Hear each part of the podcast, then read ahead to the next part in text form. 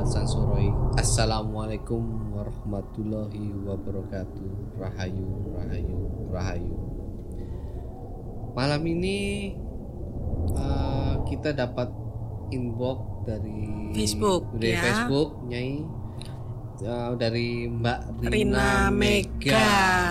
Oke, judulnya apa ini Kang Mas Panembahan? Judulnya tiga bulan rumah kosong dihuni Ini makhluk, astral. Oke, oke, Oke. oke. Ya, kita Oke. mulai aja ya. Langsung aja ya. Bacain ceritanya. Oke. Beb- nah, ceritanya begini, sahabat Sansurai. Ya, Beberapa orang mempercayai bahwa jika sebuah rumah tidak dihuni selama 40 hari, maka rumah tersebut sudah ditempati oleh makhluk astral. Saya akan menceritakan pengalaman yang saya alami sendiri saat sedang menjalani perkuliahan, perkuliahan di tahun 2016. Saya kuliah di salah satu universitas di Banjarmasin dan sedang menjalani semester kedua pada saat itu. Sistem perkuliahan saya hanya menjalani kuliah tatap muka selama dua bulan dan dilakukan hanya pada hari Sabtu dan Minggu. Dilanjutkan dengan ujian akhir selama dua kali pada hari Minggu berikutnya. setelah itu kami akan menjalani libur yang menurut saya panjang karena saya orang dari luar daerah. Saya dari Banjarmasin, eh dari daerah Banjarmasin, eh, dari luar Banjarmasin atau dari saya memang dari Banjarmasin? Saya ya? orang dari luar daerah Banjarmasin. dari luar daerah Banjarmasin, saya hanya melakukan pulang pergi dan nginap selama dua malam di rumah julak atau tante saya. Oke. Sekedar gambaran, rumah julak saya tersebut berada di dalam kompleks yang di sampingnya ada rumah terbengkalai. Oh, jadi dia itu kalau tiap weekend itu ya, dia ke rumah ke julaknya. rumah julaknya ya. itu nginep dua malam. Oke. Rumah terbengkalai itu hanya eh, Dijadikan- hanya dijadikan sebagai rumah. Oh sorry sorry, rumahnya julak ini Oh, maksudnya. rumah julak ya. Rumah julak hanya dijadikan sebagai rumah singgah bagi beliau jika ingin liburan di Banjarmasin. Oh jadi si ini apa? Di rumah julaknya ya lagi kosong posisinya. Oke, jadi Mbak Rina ini orang luar Banjarmasin ya. Ah. Oke, oke. Jadi saya di sana itu hanya sendirian menempati rumah tersebut. Sedangkan rumah julak saya itu cuman ditempati satu bulan sekali baru apa ya di di di maksudnya dihuni julaknya itu ya Hmm. rumah singgah aja. Sebulan sekali. Waktu itu saya berangkat pada hari Jumat sore dan sampai di sana kurang lebih jam setengah 10 malam. Kebiasaan saya, saya memasukkan motor langsung dari luar ke dalam rumah. Karena tanjakan rumahnya agak tinggi, saya tidak bisa langsung naik. Jadi membuka pintu terlebih dahulu dan menyalakan saklar listrik yang berada di depan rumah. Pintu sudah terbuka dan begitu saya mengancang gas motor untuk naik di tanjakan. Sorot lampu motor saya menyinari sekelebat bayangan hitam yang seperti takut kena cahaya dan langsung masuk ke dalam rumah. Waduh, apa ya ada Batman nih. ada something. Bayangan hitam nih. Hitam. Ya. Firasat saya sudah tidak enak. Namun saya masih berpikiran positif bahwa itu kelelawar. Oh, Batman tadi. Karena memang sudah sering kelelawar masuk rumah. Ya, memang lebih bagus sih pikiran positif itu supaya Bilang kita lagi negatif ya. Nah, oke. Motor sudah saya parkir di dalam dan saya berniat menyalakan lampu satu persatu. Saat saya menyalakan lampu, di ruang tengah saya melihat lagi sekelebatan bayangan hitam itu lari ke dapur karena terkena Oh. cahaya silau dia. Jadi dia takut ya kalau Iya, ada cahaya lari silau lagi, dia. lari lagi. Hmm, silau dia. oke. Oke. Saya makin yakin itu bukan kelelawar dan memutuskan untuk tidak masuk ke dapur. Lalu saya berniat ingin memasak nasi untuk dimakan saat pagi. Karena rumah tersebut hanya rumah singgah, barang yang ada tidak tertata. Segala bahan makanan diletakkan di ruang tengah. Ada rice cooker, ya kulkas, peralatan makan juga di ruang tengah. Jadi saya nggak perlu repot-repot ke dapur. Oke, saya memasak menghadap kamar satu kamar mungkin kamar depan apa nggak tahu ya kamar satu bilangnya dan menghadap kulkas yang ada di depan kamar satu karena di sana ada papan yang bolong untuk saya membuang air cucian beras. Saat saya sedang asik mencuci beras sudut mata saya melirik ke kamar dua dan melihat ada wanita berbaju putih yang sedang duduk mengamati saya. Nah ini nih sahabat sasuroik ya. Biasanya kalau memang kita uh, sudut mata kita melihat sesuatu uh, apa ya makhluk itu itu biasanya beneran emang ya coba diamat-amati lagi. Sudut mata itu benar memang. Wajahnya tidak kelihatan jelas karena tertutup rambut. Nah lagi-lagi hmm. tertutupan rambut. Jaraknya dekat sekali mungkin hanya satu meter. Dan sekejap langsung menghilang. Sontak saya kaget dan langsung masuk kamar. Satu, meninggalkan beras tersebut. Saking takutnya saya tidak berani lagi melihat ke kamar dua dan langsung menutup pintu. Namun saya sangat tahu pintu kamar satu memang tidak bisa ditutup rapat karena ada papan yang lebih tinggi sehingga pintunya tertahan dan masih terbuka kurang lebih 5 cm. Jadi saya hanya menutupi pintu yang terbuka dengan gorden. Saya langsung tarik selimut dan berencana ingin tidur sambil memainkan HP agar tidak terlalu rasa takut. Nah, Waduh ternyata pengen nutup pintu rapet taunya nggak bisa gak malah iso, ya. malah cuman ada bayang-bayang gorden 5 cm ya lebih hmm. serem lagi. Sendirian lagi. Ya. Mungkin terus apa kabar tadi nasi yang dimasak ya? Iya. Udah matang kayaknya ya. Gak jadi, gak, jadi dimakan. Gak jadi dimasak. Geletakin. Mungkin karena kelelahan saya tertidur.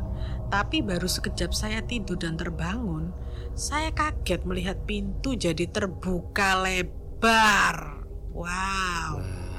Yang saya tahu juga pintu tersebut susah untuk dibuka lebar-lebar karena memang papan rumah tersebut tidak rata tingginya. Saya masih berusaha tenang agar tidak semakin takut dan berpikir mungkin ada angin yang begitu kencang saat saya tidur hingga pintu tersebut terbuka. Waktu terus berlalu hingga pukul satu dini hari. Saya malah tidak bisa tidur lagi. Bolak-balik saya rebahan, kadang menghadapi menghadap pintu ya. Terrebahan kadang menghadap pintu, kadang membelakangi pintu. Dan kadang terlentang. Wah, resah dia, gelisah dia. Iya, bolak-balik kiri kanan dia. Saat saya ingin balik badan menghadap pintu sudut mata saya menangkap sosok hitam berdiri di sudut, di sudut kamar. kamar. Begitu saya perhatikan lagi tidak ada apa-apa. Kayaknya ngajak kucing-kucingan kali ya iya, sosok hitam ini dari tadi ya. ya. Entah kenapa saya merasa seperti diawasi pada malam itu. Mungkin bagi mereka saya merupakan penghuni baru. Setiap saya tertidur dan terbangun, saya selalu langsung melihat ke sudut itu dan entah kenapa pandangan saya selalu ke sana pukul 3 dini hari saya juga masih tidak bisa tidur. Lalu saya juga mendengar ada suara anak ayam yang terdengar halus. Nah ini lagi-lagi ya, suara anak, anak ayam. Identik dengan apa? Nyi? Ini ya. dengan? Mbak Kunti nih ya. Anak yeah. ayam ya. Aduh, nah. sekarang kok jadi parno ya dengar suara anak ayam ya jadinya. Padahal kan lucu mestinya ya anak ayam ya. Tapi malam hari ini ya. Sedangkan tetangga dekat saya tidak ada yang memelihara ayam.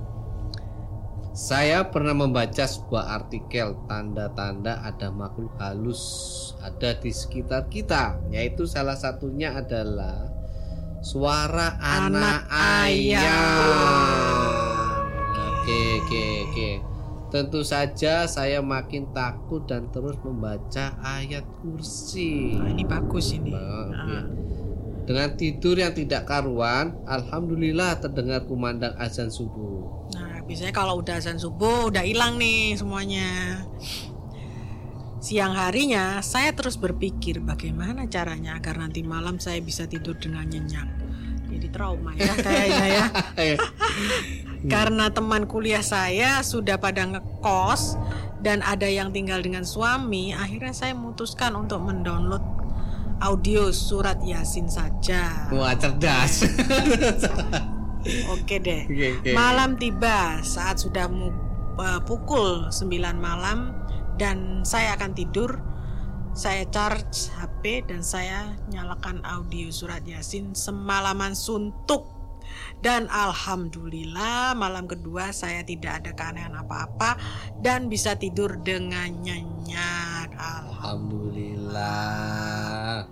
Saat saya ceritakan kejadian tersebut pada Julak saya, tantenya dia. Heeh. Saya baru tahu bahwa sejak saya libur semester pertama sampai saya masuk di semester kedua, Julak saya tidak ada datang ke Banjarmasin dan rumah tersebut kosong selama kurang lebih tiga bulan. Wow. Tidak mengherankan lagi jika mereka menjadi penghuni rumah itu dan saya hanyalah tamu bagi mereka yang tak kasat mata. Ada baiknya kita permisi dan mengucapkan salam sebelum masuk rumah. Yang mana tidak saya lakukan terlebih dahulu sebelum masuk rumah. Nah, ini nih. Nah ini belum kulau nuwun ya. Enggak Bukan assalamualaikum gitu ya. itu. Pengalaman ini mungkin tidak terlalu seram, tapi bagi saya yang sangat penakut, tentu hal ini selalu teringat hingga sekarang. Sebagai catatan, titik bulat pada gambar merupakan titik di mana saya melihat bayangan hitam. Sekian cerita dari saya. Mungkin ini ada ilustrasi gambarnya ya kayaknya ya. Nggak ada Mas sih. Panembahan. Ini mungkin dia karena pernah sama titik bayangan hitam Enggak, tadi. mungkin ini enggak di, di mungkin di, di dia waktu di Facebook ada titik bulat pada gambar, titik bayangan. Mungkin dia ada fotonya mungkin ya. Mungkin bisa jadi. Tapi waktu dia mengirim cerita ini tidak ada itu gambarnya dia. Jadi ya oke lah Mbak Rina Mega ini eh, sama seperti saya, saya sih penakut sih seperti itu ya. Mungkin kalau ada seperti ini saya mungkin nggak bakal tidur. Saya kayaknya pulang balik ya. Mending kalau saya sih jadi Mbak Rina ini, mending saya pulang aja deh daripada rumah kosong balik lagi ke ke nggak jadi weekend aja mau mending balik ke tempat asal saya ya. Iya. Tapi Mbak Rina ini cerdas tadi. Iya. Dia download aplik audio surat, Surat Yasin, Yasin, ya. terus dari iya. keduanya. Biar tidurnya nyenyak. Oke, iya betul kali. Oke, Mbak Rina Mega terima kasih atas kiriman ceritanya ke podcast Satu Suro Activity. Nah, ini mungkin ya untuk sahabat Satsuroik.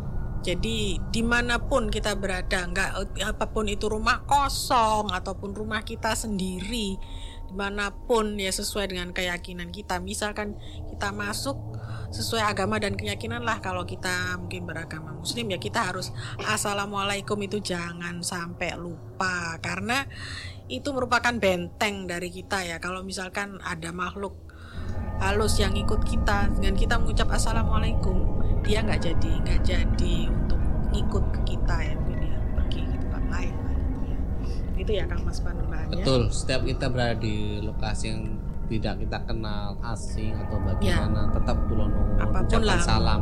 menurut agama dan keyakinan kalian itu salam lah salam lah kepada Karena mereka itu sesungguhnya benar-benar ada. ya Bukan tidak ada, tetapi ada hanya kita yang dibatasi untuk melihat mereka.